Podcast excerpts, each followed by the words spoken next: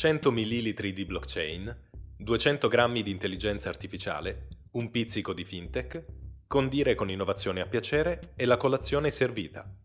Tech Bytes, tecnologia morsi.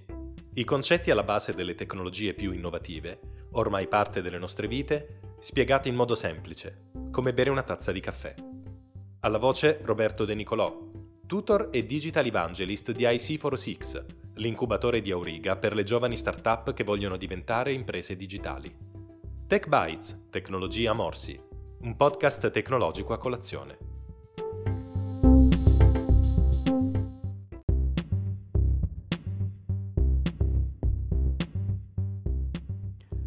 La blockchain semplificata. Puntata numero 2. Iterazione 6. Le peculiarità della blockchain. Beh, per l'iterazione successiva parliamo di blockchain enunciandone le peculiarità. Le caratteristiche di cui abbiamo parlato finora sono ad esempio la decentralizzazione. Abbiamo detto che in questa rete non ci sono nodi più importanti degli altri, tutti i nodi sono ugualmente importanti. La sicurezza, perché, come abbiamo detto all'inizio nell'esempio del quaderno magico, se qualcuno volesse inserire delle informazioni illecite, queste informazioni verrebbero immediatamente ripudiate dalla blockchain. E se qualcuno volesse modificare le transazioni già avvenute, la blockchain le eliminerebbe con le fotografie di quelle riportate nelle pagine successive. La trasparenza, ovvero tutti sono al corrente delle transazioni che vengono memorizzate in blockchain. No, tranquilli, non c'è violazione della privacy, nel senso che comunque le transazioni sono codificate, ma sono comunque sotto gli occhi di tutti. Tutti sanno almeno che sono avvenute. L'immutabilità. Quando una transazione è scritta in blockchain, possiamo ritenerla scritta e immutabile per sempre. È troppo oneroso infatti il lavoro di decrittografia, di modifica di tutte le pagine già scritte per arrivare a sostituire i dati con quelli che un utente, truffatore, vorrebbe inserire in blockchain. Talmente oneroso questo lavoro da renderlo praticamente impossibile. Il consenso, tutti gli utenti che sono nella blockchain, o almeno una gran parte, devono convenire ed essere d'accordo sull'approvazione dei nuovi dati inseriti in essa. La responsabilità, che non è più centralizzata, come abbiamo detto, ma è condivisa con tutti gli altri soggetti che partecipano a questa rete. La programmabilità. Con talune blockchain è di fatti possibile scrivere del codice, codice informatico, del software insomma, che può essere utilizzato per inviare dei contratti che vengono completati, perfezionati, solo al verificarsi di talune clausole, di talune verifiche, condizioni, anch'esse digitali. Può sembrare difficile comprendere il concetto di smart contract, ma posso fare un esempio con il quale sicuramente avrete avuto a che fare. Una specie di smart contract, anche se non funziona in realtà su una blockchain. Quando scaricate un software da internet, perché volete provarlo e scaricate appunto una trial version e poi durante l'utilizzo vi rendete conto che quel software vi piace davvero tanto e volete acquistarlo, cliccate sul link nel menu magari con la voce compra acquista ora.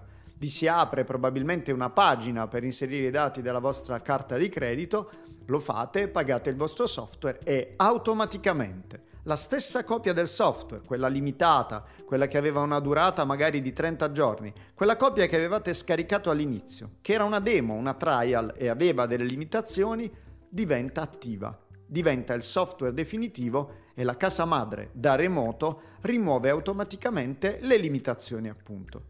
Questa è una tipologia di smart contract, non sulla blockchain come già detto. In questo caso vi è solo una connessione, una rete tra voi e la casa madre del software, ma l'esempio è valido. Andiamo avanti con l'iterazione successiva. Iterazione 7. Gli elementi che compongono la blockchain. Bene, ridefiniamo ancora una volta la blockchain, ma stavolta partendo dagli elementi che la compongono.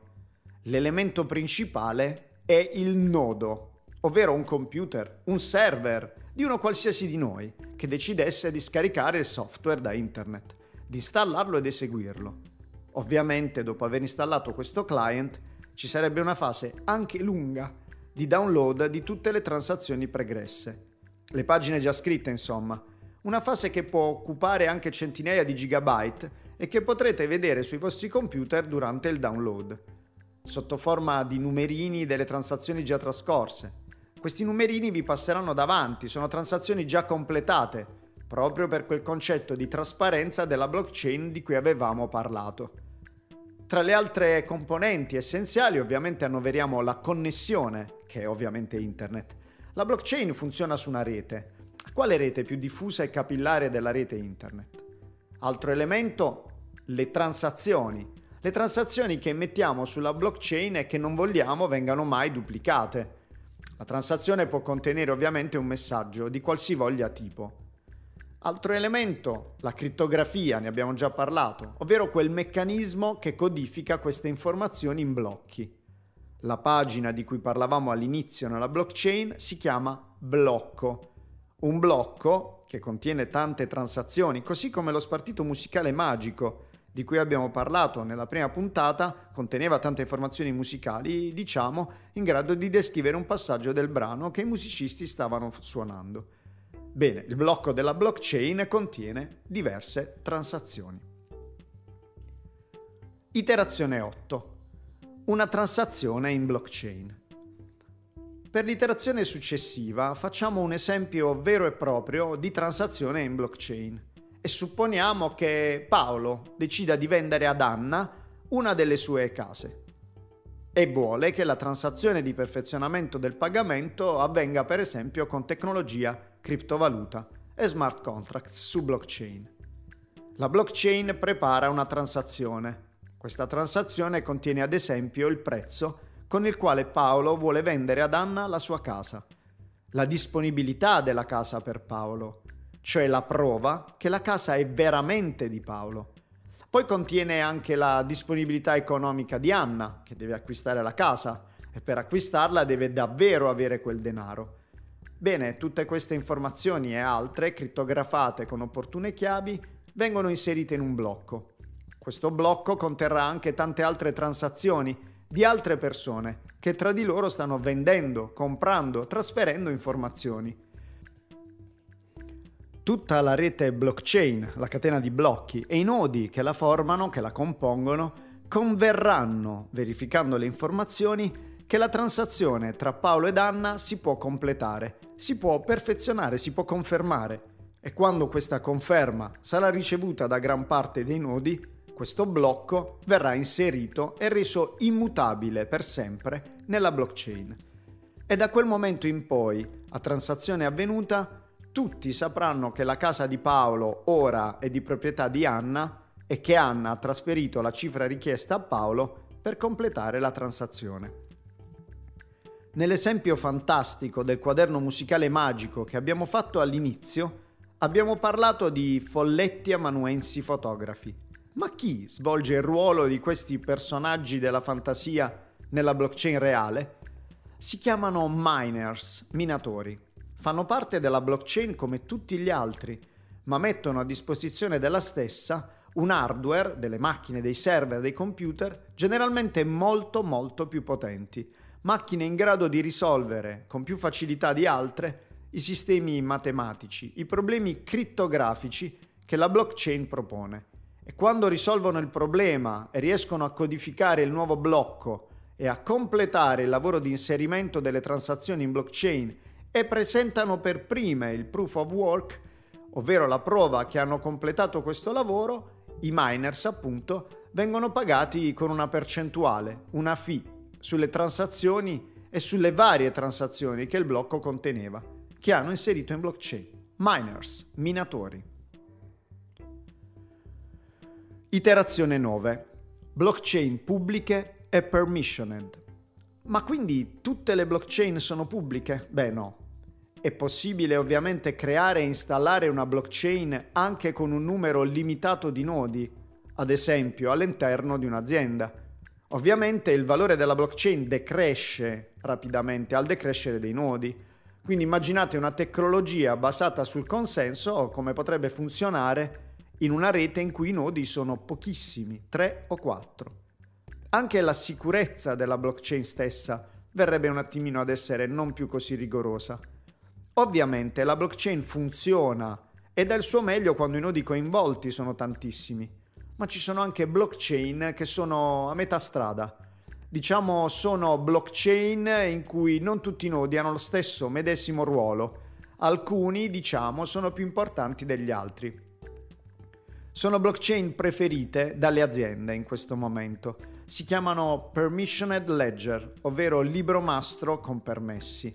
E il loro nome sta a significare proprio ciò che ho detto poc'anzi. Alcuni nodi sono autorizzati a fare delle operazioni, altri no. Loro e solo loro possono ad esempio autorizzare l'inserimento in blockchain delle nuove transazioni, altri magari possono solo visualizzarle. Pensate che nella blockchain i nodi pubblici non si conoscono l'un l'altro. Io non posso sapere chi è il nodo più vicino a me, quali sono i nodi che compongono la blockchain alla quale sono connesso. Nelle permissioned ledger invece, quelle che come vi dicevo sono preferite dalle aziende, i nodi effettivamente si conoscono tra loro e quindi anche la titubanza delle aziende ad utilizzare queste nuove tecnologie viene un attimino ridimensionata dalla consapevolezza che tutti i nodi che fanno parte della loro blockchain sono effettivamente nodi autorizzati dalla governance. Una curiosità. Come si fa nelle blockchain sulle quali funzionano applicazioni quali criptovalute a garantire la non duplicabilità della moneta virtuale? Beh, in sintesi possiamo dire che ogni moneta ha un identificativo, una sorta di numero, un nome univoco. Immaginiamo che sulla nostra moneta ci sia un codice scritto che la identifichi univocamente. 15. Quando io uso quella moneta per pagare la persona alla quale richiedo un servizio, la moneta passa dal mio possesso al suo possesso. E quindi, nel momento in cui salvo in blockchain la transazione che dice che la moneta 15 non è più di Roberto ma è diventata di Giorgio, l'intera blockchain saprà che la moneta appunto 15 è di Giorgio e non più di Roberto. Quindi la blockchain consente l'esecuzione di diverse tipologie di applicazioni. Possiamo trasferire informazioni, messaggi, monete virtuali. Possiamo salvare informazioni che devono restare immutabili per sempre, come ad esempio gli incidenti che un'auto ha avuto nella sua vita oppure i passaggi di proprietà di un immobile o le ipoteche su di esso dal momento della costruzione ad oggi. Iterazione 10. Gli ambiti della blockchain. Vediamo quindi con un'ultima iterazione quali sono gli ambiti nei quali la blockchain dà il meglio di sé. Quelli più importanti sono probabilmente finanza e banche. Ovviamente disintermediando le banche la blockchain può essere considerata un pericolo per le banche stesse, come le abbiamo sempre conosciute, ma può essere anche un'opportunità, ovviamente sempre che le banche sappiano in qualche modo cavalcare l'onda di questa tecnologia e farla propria. La finanza, quindi ovviamente i pagamenti digitali, come abbiamo visto nel nostro esempio della transazione, ma anche le assicurazioni. Immaginate se, come dicevo prima, ogni sinistro subito da un'automobile venisse definitivamente salvato in blockchain. In questo modo, quando in un certo momento storico decidessimo di acquistare un'auto usata, potremmo accedere alla blockchain ed essere informati circa tutta la storia dei sinistri dell'automobile, quindi non avere sorprese e anche far calibrare il prezzo dell'auto sulla base di queste informazioni spesso taciute. Industria 4.0, IoT, Internet delle cose Retail, musica, diritto d'autore. Immaginate se il brano che ho appena scritto potesse essere salvato in blockchain e, mediante queste transazioni, io potessi definitivamente dimostrare la paternità del brano contro qualsiasi forma di plagio. Oppure Smart Energy. La blockchain potrebbe essere utile anche per gli unbanked, ovvero tutte quelle persone al mondo, e sono tantissime, che non utilizzano una banca per conservare il proprio denaro. E infine l'agri-food. Si parla tanto di progetti in ambito agri-food che coinvolgono la tecnologia blockchain. In particolare si parla di processi che consentono di verificare con certezza l'origine dei prodotti durante il loro trasferimento, magari dal produttore al consumatore.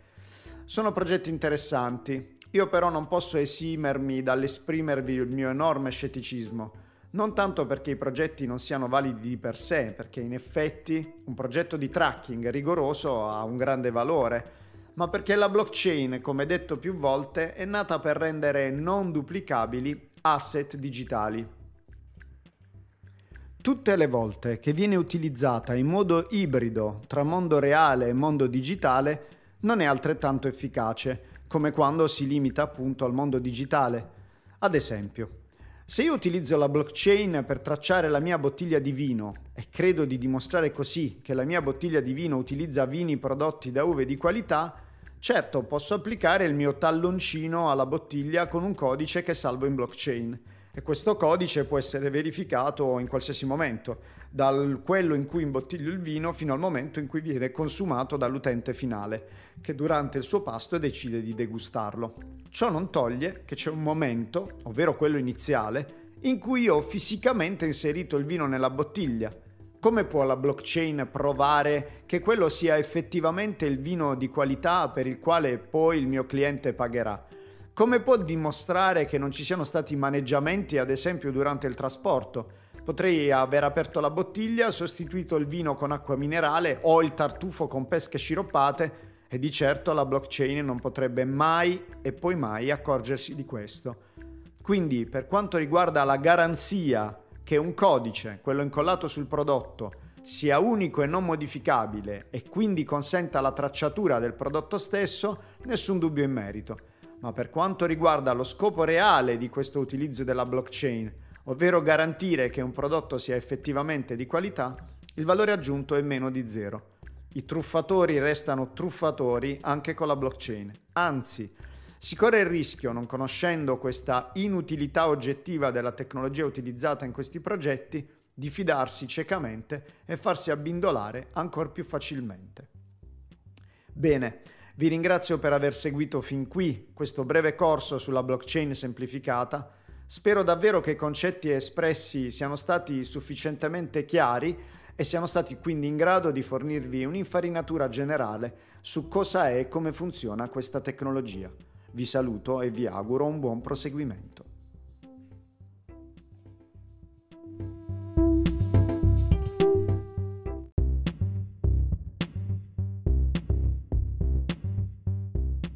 Avete ascoltato Tech Bytes, tecnologia a morsi, il podcast di IC406. Se questo episodio vi è piaciuto e volete scoprire di più sul nostro incubatore, seguiteci sui nostri social. Grazie e alla prossima puntata.